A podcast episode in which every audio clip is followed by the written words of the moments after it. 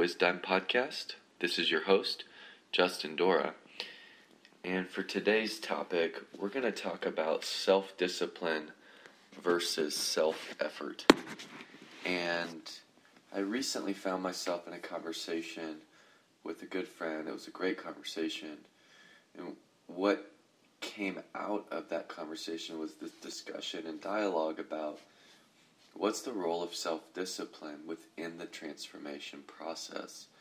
That if you really look at people's lives that bear the fruit of transformation, you cannot deny that there is this sense of self discipline that is at work in their lives, and that's one of the reasons why they bear the fruit of transformation so thoroughly in their lives. And in the course of that conversation, I, I challenged a few thoughts, and we're just going to kind of roll with the river here today and just maybe go a little all over the place. For those of you that don't like that, I am so sorry. For those you, of you that do, today's going to be a treat. but one of the things that I challenged is the way we look at discipline biblically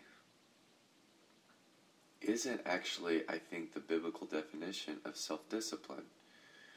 And where I'm drawing my perspective from is two passages, one Galatians 5:23 and the other 2 Timothy 1:7. Galatians 5:23 is the well-known passage on the fruit of the spirit, which the scripture says the fruit of the spirit is love, joy, peace, patience, kindness, goodness, gentleness, faithfulness, and self-control. That would be another way to say self-discipline. So, first off, self-discipline is a fruit of the spirit it is not the fruit of your effort to act like God. It is this divine empowerment.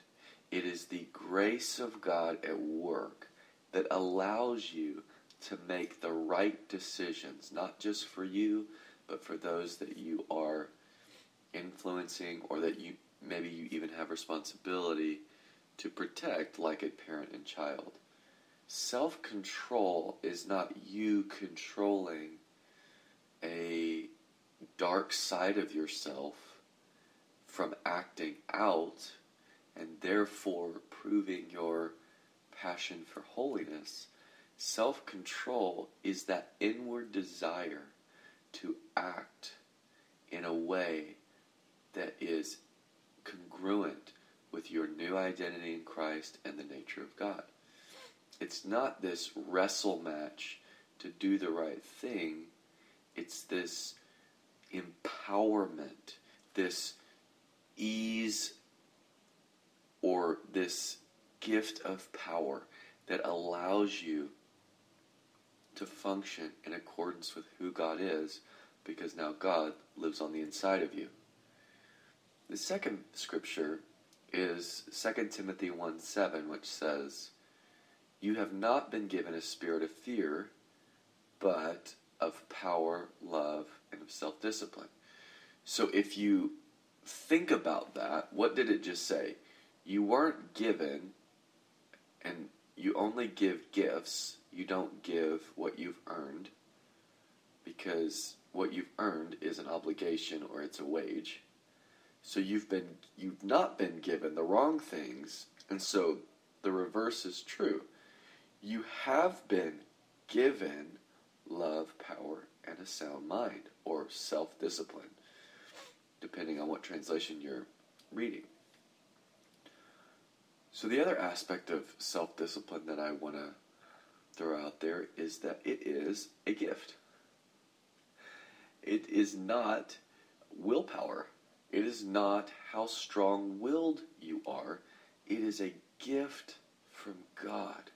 And that gift will grow as you partner by agreeing with what God says about you and take those steps that the Holy Spirit gives you for each stage of your development.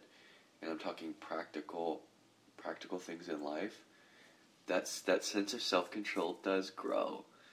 But I think a lot of times what happens is we have a picture in our minds of what immediate self control should look like. I should, if I'm a 25 year old person, I should be 25 years old spiritually. But maybe I've only learned to trust in Jesus for the last year. The truth is, spiritually, I am not as mature as my natural age. And therefore, I should not have such a high expectation that I can act as if I've been walking with God for 25 years when I haven't. I need to realize that I'm in process in the sense of I'm always growing, I'm always maturing, I'm always developing. That doesn't give you an excuse for bad behavior, but it does help you recognize that sometimes we need to take expectations off of ourselves or off of those around us and let them be at the stage of maturity in God that they're at. Celebrate that and help them or let them help you continue to grow by reminding you of who you are in God and what God has done on your behalf, therefore, how you're able to live because of that. So, the concern that I have with all of this discussion on discipline is that if we're not careful, then we will take credit for something God did, and then we will sell what He meant as a gift.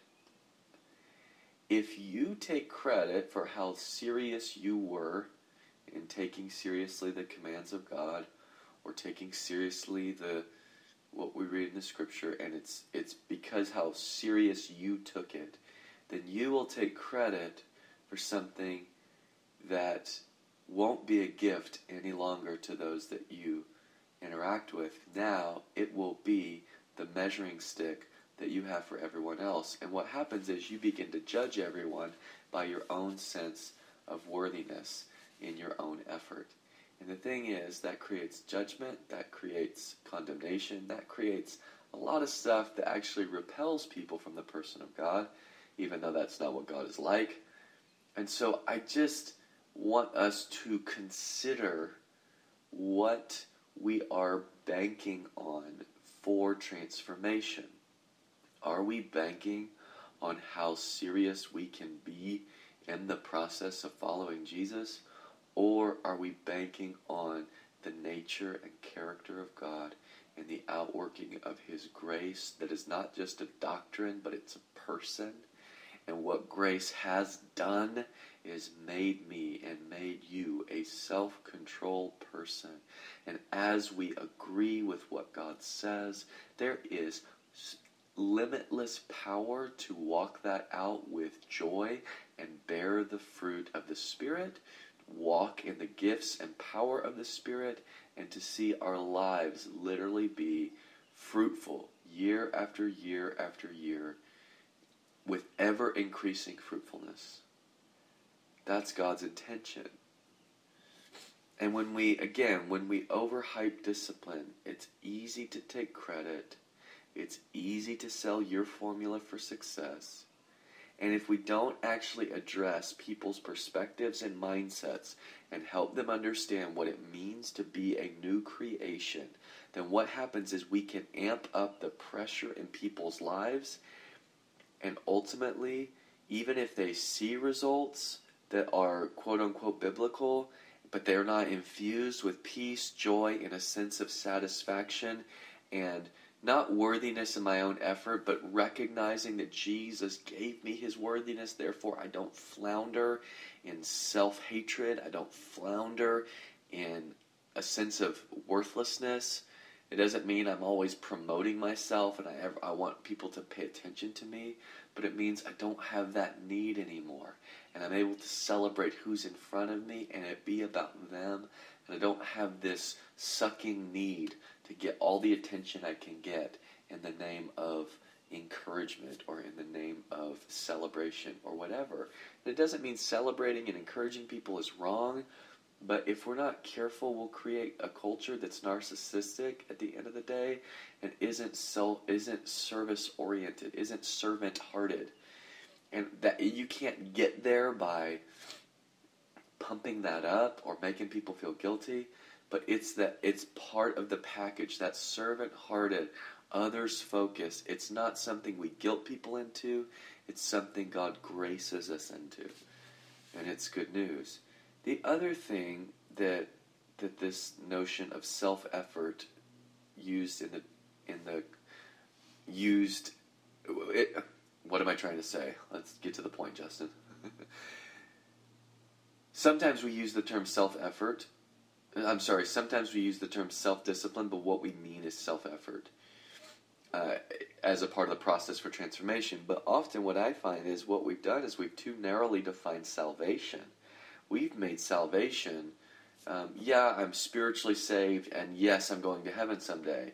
And now everything is about, you know, my transformation. The problem is that's not what the word salvation means.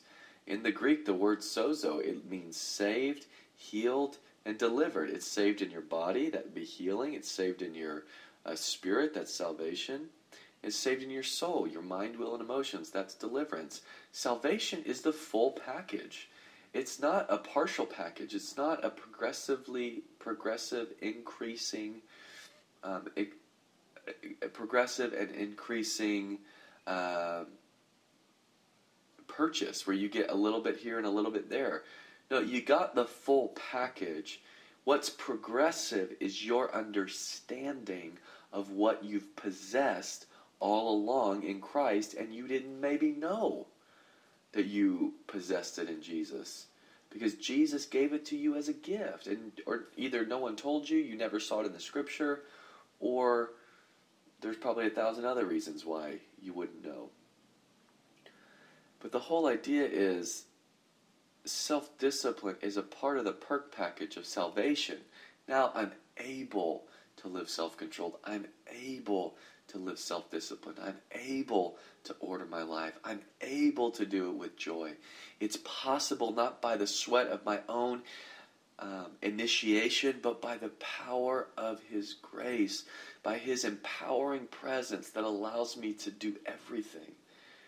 That's the difference between self effort and self control. And honestly, even when you look at someone's life and you're amazed by the fruit of their life and you think, wow, they must have really had to pay a price and all this stuff, if they're really transformed by grace, it doesn't mean they haven't had conflict. It doesn't mean they haven't um, they haven't suffered loss. It doesn't mean they haven't gone through trial. But what it'll mean in their life is they don't point to those things as the reason for their transformation. They point to Jesus and what he did. And what and all that those trials and all that perseverance and all of those experiences, those um, evidence what God did in Christ and what I'm now able to endure. What am I able to persevere in. And honestly, guys, if you read Romans 5, uh, 15, 5, it literally says, May the God who gives endurance and encouragement give you a spirit of unity among yourselves to follow Christ. But if you catch the first part of that, may the God who gives endurance, perseverance or endurance is a gift. It is not by the sweat of your own effort. It is a gift of God. Patience is the ability to wait. It is not waiting. Waiting is not patience. Waiting is waiting. Patience is having joy and peace in the midst of waiting. Not being in a hurry, but enjoying the process, enjoying day in and day out the experiences that God has for you. So, here's some more thoughts to consider. Sometimes we can say that we quote unquote desire godliness, but actually we don't. What we really want is acceptance from our peers, or maybe it's acceptance from God. Sometimes we can think it's the in vogue thing to do, but it's not what's in our understanding yet of the nature of God. So we don't fully embrace what God has given us in Christ as our new desires. You know, the scripture says that Jesus is the desire of nations. He is that. So I don't have to be that. He is that in me and through me. He expresses that in the things that I say and the attitudes that I have, He is my source. And if we're not careful, what can happen is in a group setting, people can say yes to something that they don't really understand because the bigger thing that they the need they really want met acceptance around those standards or around that perspective is now what they're really seeking. And it doesn't mean that it's wrong to have that those um, that community or it's wrong to have uh, people expressing those desires but it's just we've just got to see the bigger picture where people learn to own it in their own lives it's theirs. It's not just the groups, it's theirs in Jesus. And they they are they are a member of that body, if that makes sense.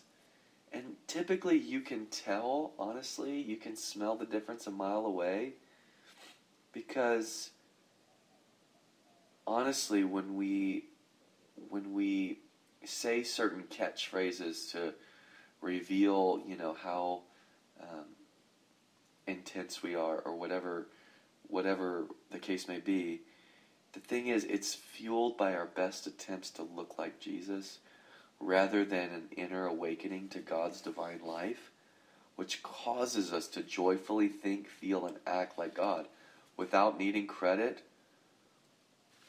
or some position. And the thing is guys I've done this. I, so I know it well I've I've done it a time or two in my life and honestly, that need for credit or that need for a title or a position, or whatever, it just, it you can. Again, you can just smell the difference a mile away. Um, because at the end of the day, self effort is still about you doing something for God, rather than Jesus having done something for you as you, and now living His life through you. It was interesting. I was reading the other day in John 5 19 and 20 about where Jesus says, If you've seen me, I'm sorry, he says, um, I can do nothing on my own, but I can only do what I see the Father doing. Whatever the Father does, the Son also does. I was just looking at that word do and just noticing Jesus says, I can't do unless the Father does, and whatever the Father does, now I can do. And I started looking at those words and parsing out those verbs and it's interesting because everything about the verb do is the same in every one of those statements except for the mood. So in the Greek, the Greek words will actually have a mood um, that has nuance to the meaning of that particular verb. And the first time that Jesus says, I can do nothing, um, it's he's talking of himself, and that mood in that word do is the infinitive so it's an it's the sense of ongoing. There's I can do nothing ongoing unless I see the Father what the Father does. I there's nothing I can do myself. I can only but only what the Father does.